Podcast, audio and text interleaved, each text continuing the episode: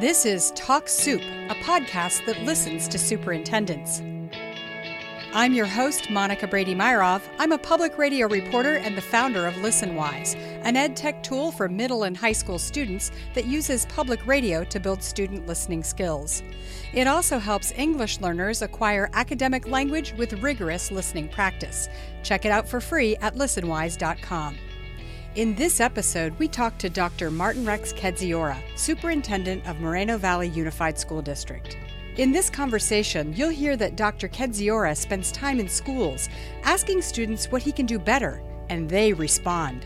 They email me at night and they say, Dr. Kedziora, our teacher is not showing excellence on purpose. And you'll learn something that happened to Dr. Kedziora in the first grade that helped him understand and respect children and shaped his identity. She said to me, What do you want to be called? And I said, I want to be called by name. And she got really upset with me. First, Dr. Kedziora tells me about his biggest priorities.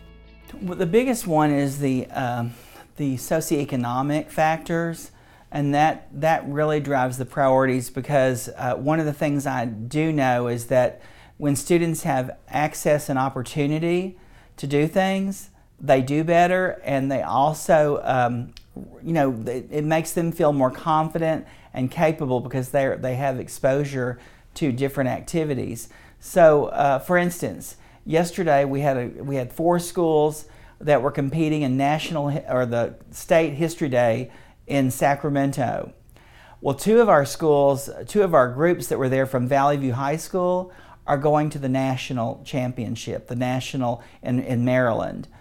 So that is one of the priorities because the more students get opportunities like that, the more they realize that zip code, circumstance, uh, you know, their parents, you know, economic circumstances don't drive what they get to do. It's their personal belief and passion, their their connection to the learning that makes them uh, do better and be more confident in, in college and, and, and as they move forward through life.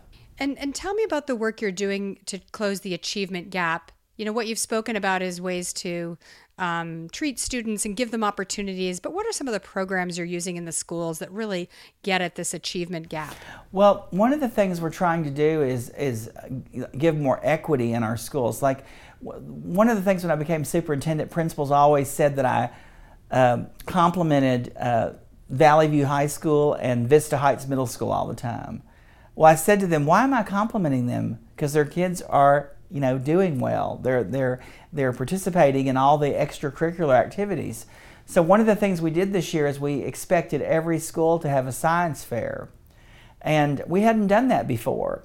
But not just a science fair, a science and engineering fair because of next generation science standards, we wanted students to have di- more opportunity in, in doing projects and performance because we know the more authentic their learning is, the more connected they are to it. And so we had uh, over 30 students go on to the county from our uh, district science fair, and we had every school participate in the district science fair, and we had over, uh, I think it was between 200 and 300 entries. And, um, you know, that's significant because uh, we didn't have every school before. So we're expecting every school to do things, and we're hosting those events within our district. Like, for instance, the National History Day project, the county has been hosting them at high schools and other districts. Well, we're hosting that in our own district now for the county. And part of that is, is to give our students opportunity to see different projects, that are done by all over the county, but for them to be exposed to that and for them to say, I can do that or I can be part of that, which is what's happening. So we're looking at ways to uh, make sure that they, they get to participate in lots of different activities and projects, but with support. You know, we're not letting them just go do these things without support. Yeah, that, that sounds amazing. What an incredible participation rate.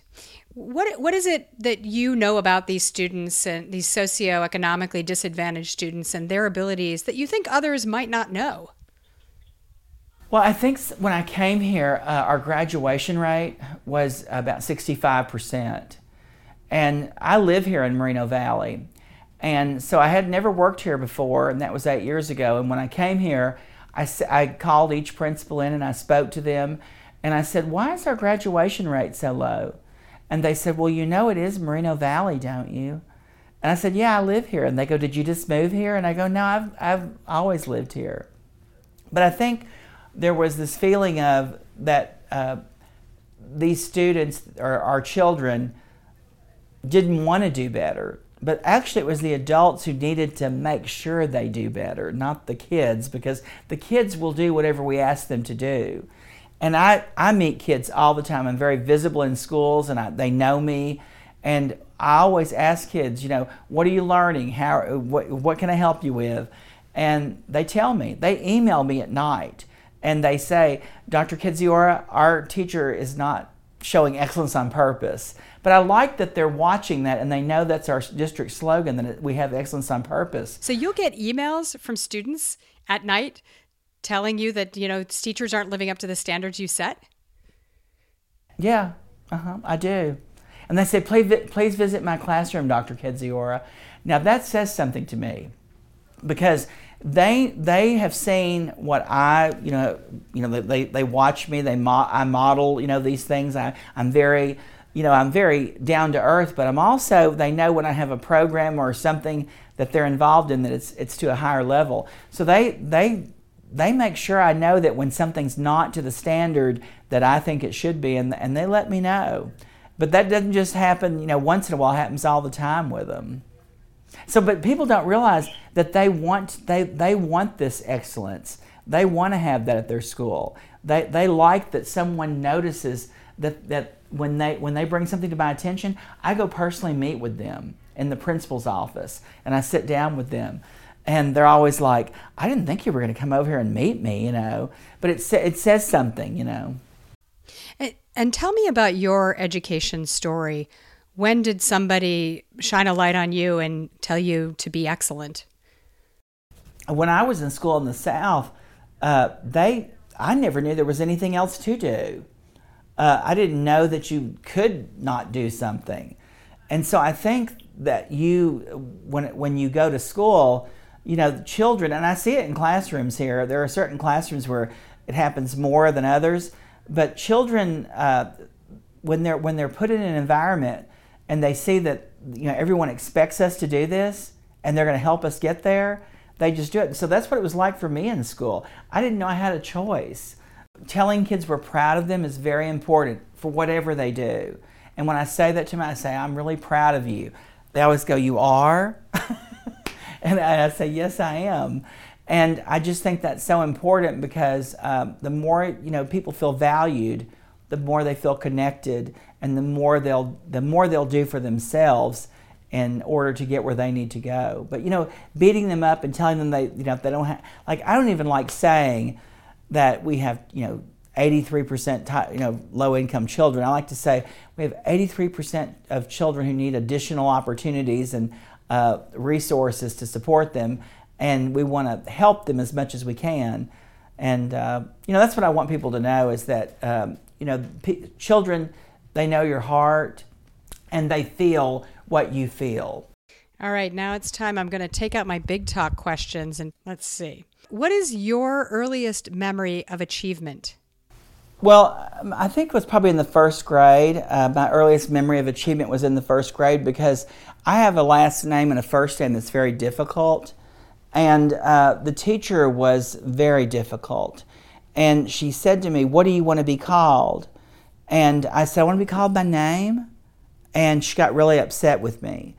And, you know, my parents got upset too because they said, you know, that's the teacher. You should just say what you want to be called. I thought, well, I want to be called by name. But why I say that because I really felt a strong sense of identity about my name.